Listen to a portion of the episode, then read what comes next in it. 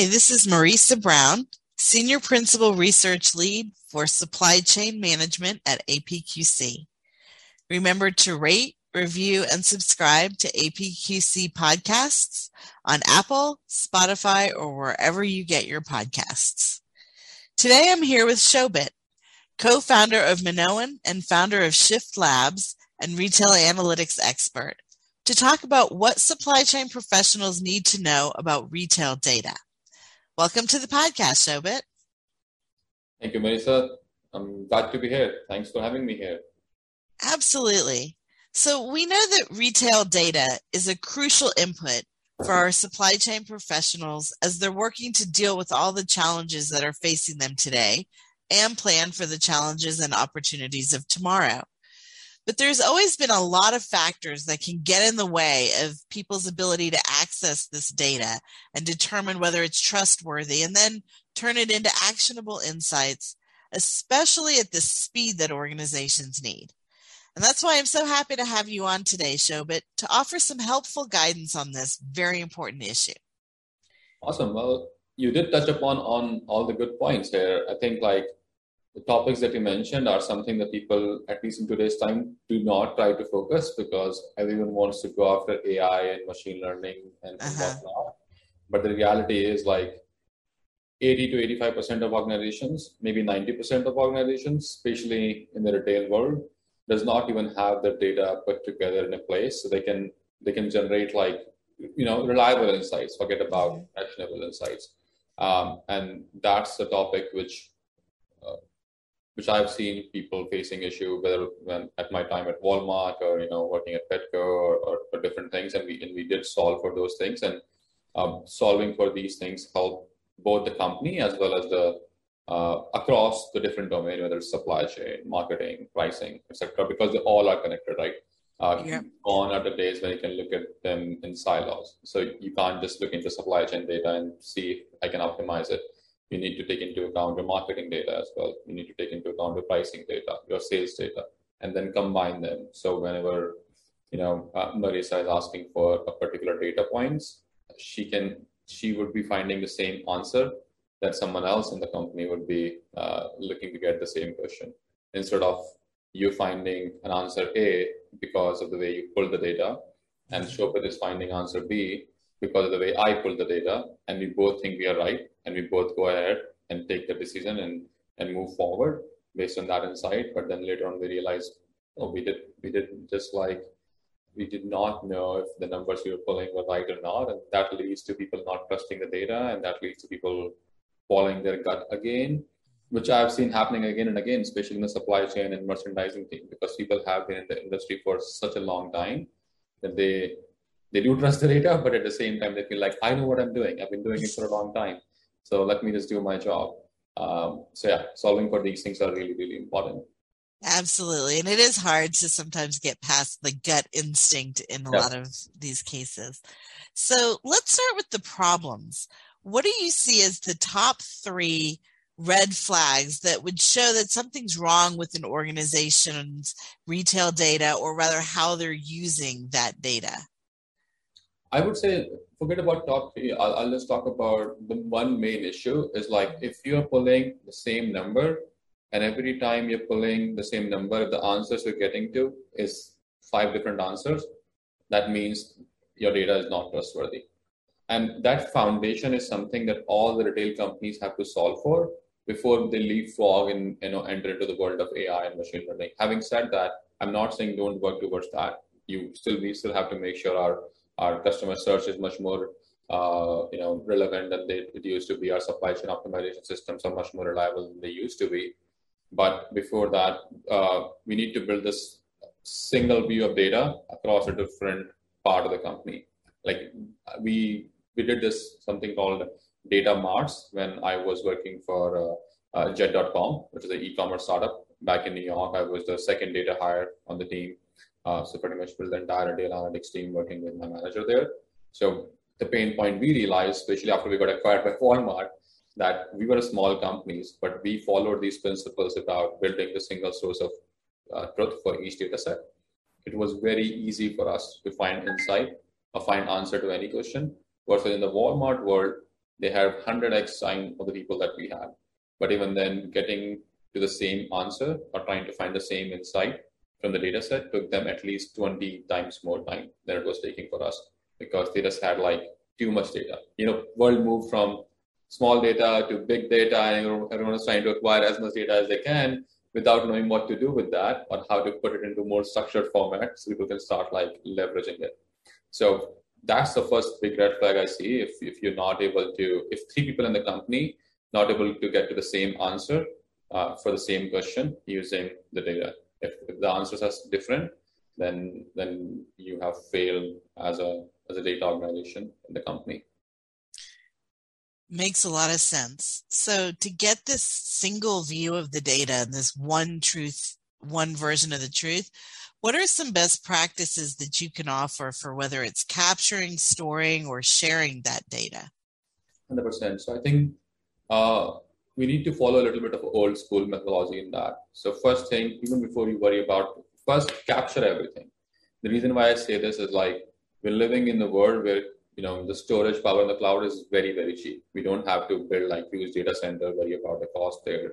Cost is still there, but like think about Snowflake cost or you know uh, Azure or like you're building on Redshift. It's very very minimal.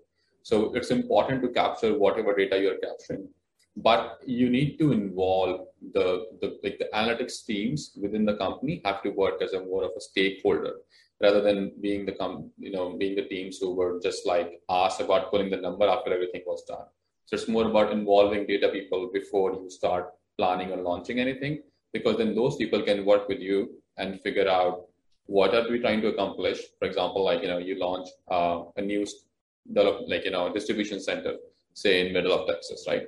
And now you're trying to say what's like how much money I'm going to be making because of that, how much money I'm going to be losing because of that so involving data team beforehand, so you can figure out the KPIs, like the right indication, like right KPI that would help us determine the success or failure of that initiative would be crucial. And then that team, uh, and some that's something what we do at Shift Labs. We work with our you know clients and we we uh, help them understand the KPIs that they need to measure in order to measure success. And then we work with the product team, the tech team on their side to capture that data. But even if you don't involve data team in the first hand, sometimes you just don't have the luxury of doing it because you don't have big tech data team, right? So it's important to capture all the data. Once you have captured all the data, then going back to the drawing board, working with the different stakeholders about how what success looks like to them and what success looks like to uh, the different teams, whether it's finance, supply chain, or analytics team, and then building these uh, these tables using that you know single source of truth table using the data that we have captured. And sometimes it's also important to, and it's an important principle for both database as well as the principle of, uh, you know, um, normal human behavior. You can't just expect people to hit five different data sets, and you should not be building five different tables for the same thing. Uh, so it's on you to figure out what data points need to, needed to be added to the existing table, what data points uh, I you know built in a net new table altogether, right? Uh, an example I would give is you are a retail company and suddenly you launch a new subscription program for some of your FMCG goods, right? Uh, the one way to look at it is like, I'm just going to have a separate table for everything to do with subscription. Fine, you can do that. But then tomorrow, finance team is going to come to you, and our leadership would come to you and ask you like, okay, what's the efficiency of different distribution center uh, based on the subscription volume? Like, where am I shipping more stuff from? And if you have a separate database, then it's going to take some time versus what you would have done is like you would have ingested those data into your main finance table as well. So it's easier for people to draw insight, right? Then you're just like, okay, I have you know uh, five different distribution system. I'm working with like three different last mile logistic provider, and then let's let me see what the efficiency looks like across all of them for my different delivery type. So thinking about that is really really crucial. So you mentioned artificial intelligence and you mentioned having your data people involved. Can you talk a little bit about the roles and the technologies that you think organizations need to be able to maximize the insights from their retail data? Uh, sure. I think like the first thing which I talked about is like having it organized in the right way. So I like to call it like a, this uh, analytics maturity level, right? First is like, you have your data put together in the correct way? The next is like are you able to draw insight from them so like are you able to see what's what happened in the past and can you make assumption on, on top of it The next is prescriptive analytics, in which case you're building these models, and the models are telling you like what would happen, right? And the last one is automate, like running it on autopilot. So you now take out the whole human behavior out of it. No one is telling you what happened. The models are running on its own. They're learning on its own, and then they are just sending signals to different products. And you might see it uh, as a stakeholder in one of your dashboard, or you might just see it as an action on the website for the end consumer. Um, so some of the key technologies that I feel, at least the stack that we use quite a lot at, at Shift Labs, and as well as we know, and is like uh, we use uh, Snowflake as our data warehouse to capture all the data. We feel like it, it has evolved quite a lot as compared to other companies. And I've seen the growth of the companies, uh, especially Snowflake used to be my neighbor when I used to live in California. And we always used to wonder, like, you know, the company, would they ever reach their full potential or not? But they've done like a 360 turnaround in the last few years, uh, where they've become a large force in terms of how you capture and store the data. Uh, some of the capabilities that they have built, whether it's on being able to do some quick uh, insight and build like small ad hoc dashboards versus like being able to share the data uh, within and outside of the company because that's also become important right as you grow you want to be able to capture data from nielsen and all that you want to be able to capture data from supply chain so with all the privacy rules that we have to face we need to make sure that we're not having any leakage right so you can't expect people to drop the data into onedrive or a dropbox and download it from there you need to share it in a more secure manner The Snowflake is a big component. Then uh, we use something called DBT, and that comes down to my point about capture everything and then worry about you know how I'm going to use it. So in the old world, it used to be ETL, like extract, transform, and then load the data. We follow more of a ELT approach where you extract all the data that you can from different systems, you load into the your data warehouse, and then now you transform it to make it in a meaningful data set that people can use. So DBT comes handy into that uh, because using DBT, your data analytics team can build these tables on their own instead of relying on data engineering. Because as we all know, data engineering is like a uh, is a resource that is very scarce right now. Like it's very very tough to find good data engineering talent. So DBT solved that problem for you. And then the last point, which I was mentioning, is like once you grow and once the systems evolve, then you want to make sure the systems are running on their own at a scheduled time. So take action, it learns from it. And for that, we use something called Airflow. It's a scheduler. Again, it's open source. You can deploy it on your own and uh, you can run all the procedures like refreshing the different data set, firing a certain email to different people based on some anomaly and whatnot. You can do all that using uh, using Airflow.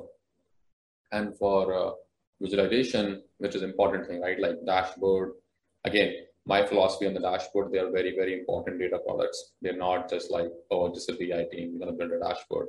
If you're building a dashboard just because someone wants to feel good about looking at dashboard, you're doing it all wrong. Uh, you need to build a dashboard in a way that people can understand about their business by just looking at it. And sometimes they should not even look into it every morning, right? Like as the data is growing, you might have 10 dashboards to look into when you start your day. Uh, you just can't do it. Like you can't go and you know go through those 10 metrics on each of these 10 dashboards every day. Uh, instead of that, you should be getting an alert when you're supposed to look into the dashboard. And for that reason, we like working with Looker, uh, which is our choice of business intelligence tool. It allows you to create those dashboard. It allows you to embed those dashboard into customer facing product as well. For example, if you're running a supply chain, you build a portal which is going to be utilized by your external vendors who are supplying you all the goods or going to be utilized by last mile delivery partner who are doing delivery for you. You can just use this dashboard that you are building for your team and embed into application so they can also see what KPI you're measuring them against, right? So it's a continuous feedback for them rather than you having a review meeting end of the month and discussing what went wrong or what went right last month, but you already lost that 30 day, right? So how do you gain those 30 days? That's the most important.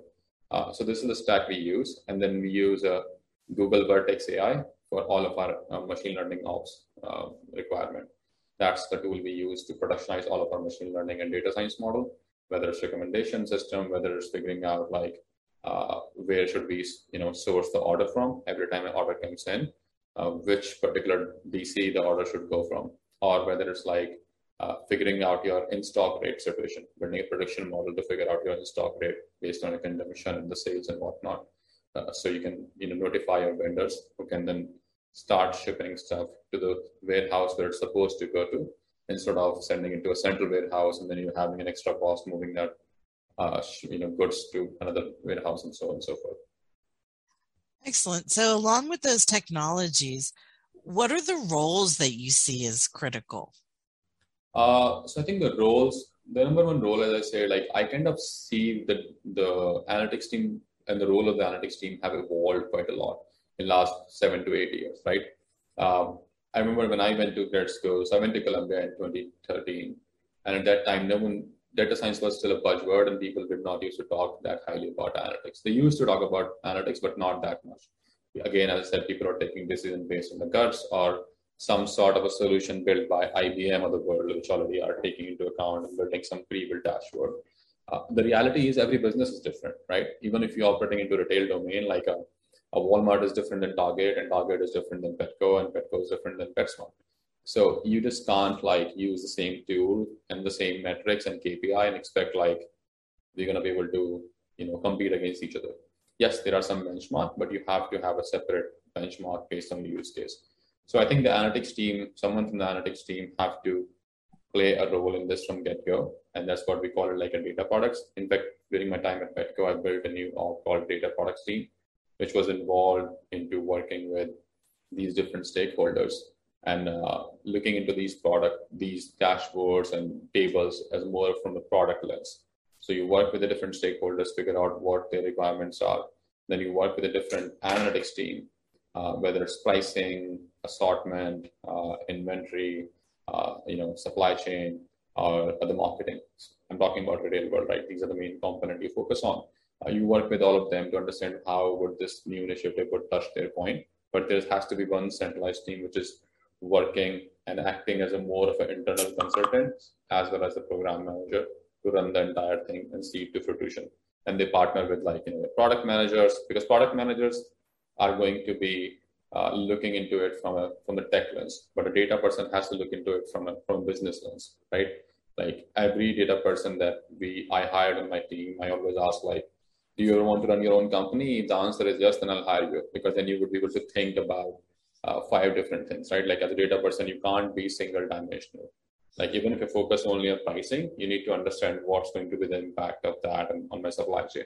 If you just focus on supply chain, you're trying to optimize the supply chain to the T, you need to understand like, okay, if suppose tomorrow the marketing strategy of the company changes, which would result in a lot of marketing spend in certain geographic area, then all of this model will go out of the picture because then I will suddenly start seeing more traffic. So having a centralized analytics team is crucial. And then those team would work with different stakeholders as far as the, the technology I talk about. So there's a data engineering team which play the role of getting the data from different sources and loading into Snowflake. After that, the analytics team work with the data engineering team to build the single source of truth. So they use DBT to create the proof of concept table and whatnot, and eventually hand it over the code back to the data engineering team, and then they productionize it. Then you have a machine learning operations team, like MLOps team, which uses Vertex AI or something else uh, to productionize all these models. And the, the analytics team is important because they are the people who are also communicating with business stakeholders regularly to understand, like, okay, this is the data we captured. Is the KPI would still make sense or not? And being able to show that relevant insight to the business people. Uh, that's that's how I see the different team and, and players playing the role uh, in any any of the initiative. So one of the things that a lot of organizations struggle with is that they've got silos. Sometimes it's their data that's in silos, but a lot of times it's the teams themselves and the org structure. Do you have any ideas or insights to offer as far as how organizations can fix these silos or at least bridge uh, the gaps between them, um, between the supply chain team or the product team, the data team, and the other stakeholders? And are there things that you wish that your supply chain partners knew or did? 100%. Uh, so I would take two examples, right? When I was uh, working at even at Jet, it was a startup, but uh, still like we had different analytics team, different tech team, and everyone had working on their own silo. The pricing has this full stack approach. They have data people, they have analytics people, and all that. And no one was reporting into the one person. Uh, when I started working for Petco as a consultant earlier in uh, year before last, like right with the pandemic, Uh, their, uh, I think, uh, the chief analytics officer now, uh, his name is Rakesh. Uh, he came in with an idea of like we need to build a centralized team so that we can maximize the insight. Because having like different siloed team lead to two things. One, as you mentioned, like the knowledge transfer becomes much more like the amount of knowledge you share within different teams get like passed out at every passing person. Secondly, uh, you are actually uh, you would see a lot of duplicate work. So the different team are working on the same work because they don't know what the other team is doing, right? And when I say duplicate work, I do not mean like exact work, but sometimes in order to get to, get to point A to Z, uh, two the team might be following the same path to get to T, and then their path diverges. But like if can someone if they can just have one team focus on A to T and the other team then take it from there, they can maximize uh, their uh, their potential. They can shorten the time that it takes for them to generate insight or generate that uh, you know meaningful actionable model and whatnot. So having this centralized data team really helps a lot. Um, I think the way that he did it, and actually I'm, I'm a big fan of his approach, and I've seen uh, on my own the changes that happen because of that approach is like having one centralized analytics team, which having the different component under it, and the team, different team knows exactly what's working on, and then there are different analytics stakeholders who are working with the different product slash business team. So, for example, inventory team is working with the supply chain team and uh, you know uh, supply chain optimization team and figuring out like okay what data points are they capturing how are they optimizing their landed cost right? Because supply chain team it's important for them to know uh, to optimize their spaces but also at the same time it's also important for them to know and optimize about where would i be sourcing my order from or where i would be you know sending the shipment from. Uh, how do i optimize my landed cost? Landed cost mean like how much money it takes for me to get an item into my warehouse or my store. Uh, having that like team centralized working across uh, under work all helps quite a lot. Uh, I've seen like at least efficiencies that they gained was uh, 20% or more in terms of just the dollar impact of having the one team. Um, and then um, other than that, this also lead to much more collaboration and like new ideas. Because then you can you you're freeing up people's time right? Because in order to do any of this in any organization especially with the data there are a lot of things which are very similar and everyone has to do it and no one likes to do it but if you have a dedicated team doing the, all the grunt work which is what i was talking about building this data tables and whatnot then they partner with different analytics teams so they can focus on generating more insight rather than having to worry about oh can i trust this data? Or is this table actually uh, you know has the data that it says it has? So all those things can be resolved. Very interesting. So in the beginning, you mentioned that you want to have the one version of the truth so that everyone is using that same fact, getting the same answers. And now you're also saying you want to have that one central team as well so, to help with all that. Well, I really appreciate your sharing your insights with us and, and your thoughts on this. And thank you very much for coming on our podcast, Shobit. Thank you so much for having me here, Melissa. Once again, I'm Marisa Brown. Thank you for joining us for this APQC podcast. Please go to apqc.org to learn more about our research, and we hope you have a great rest of your day.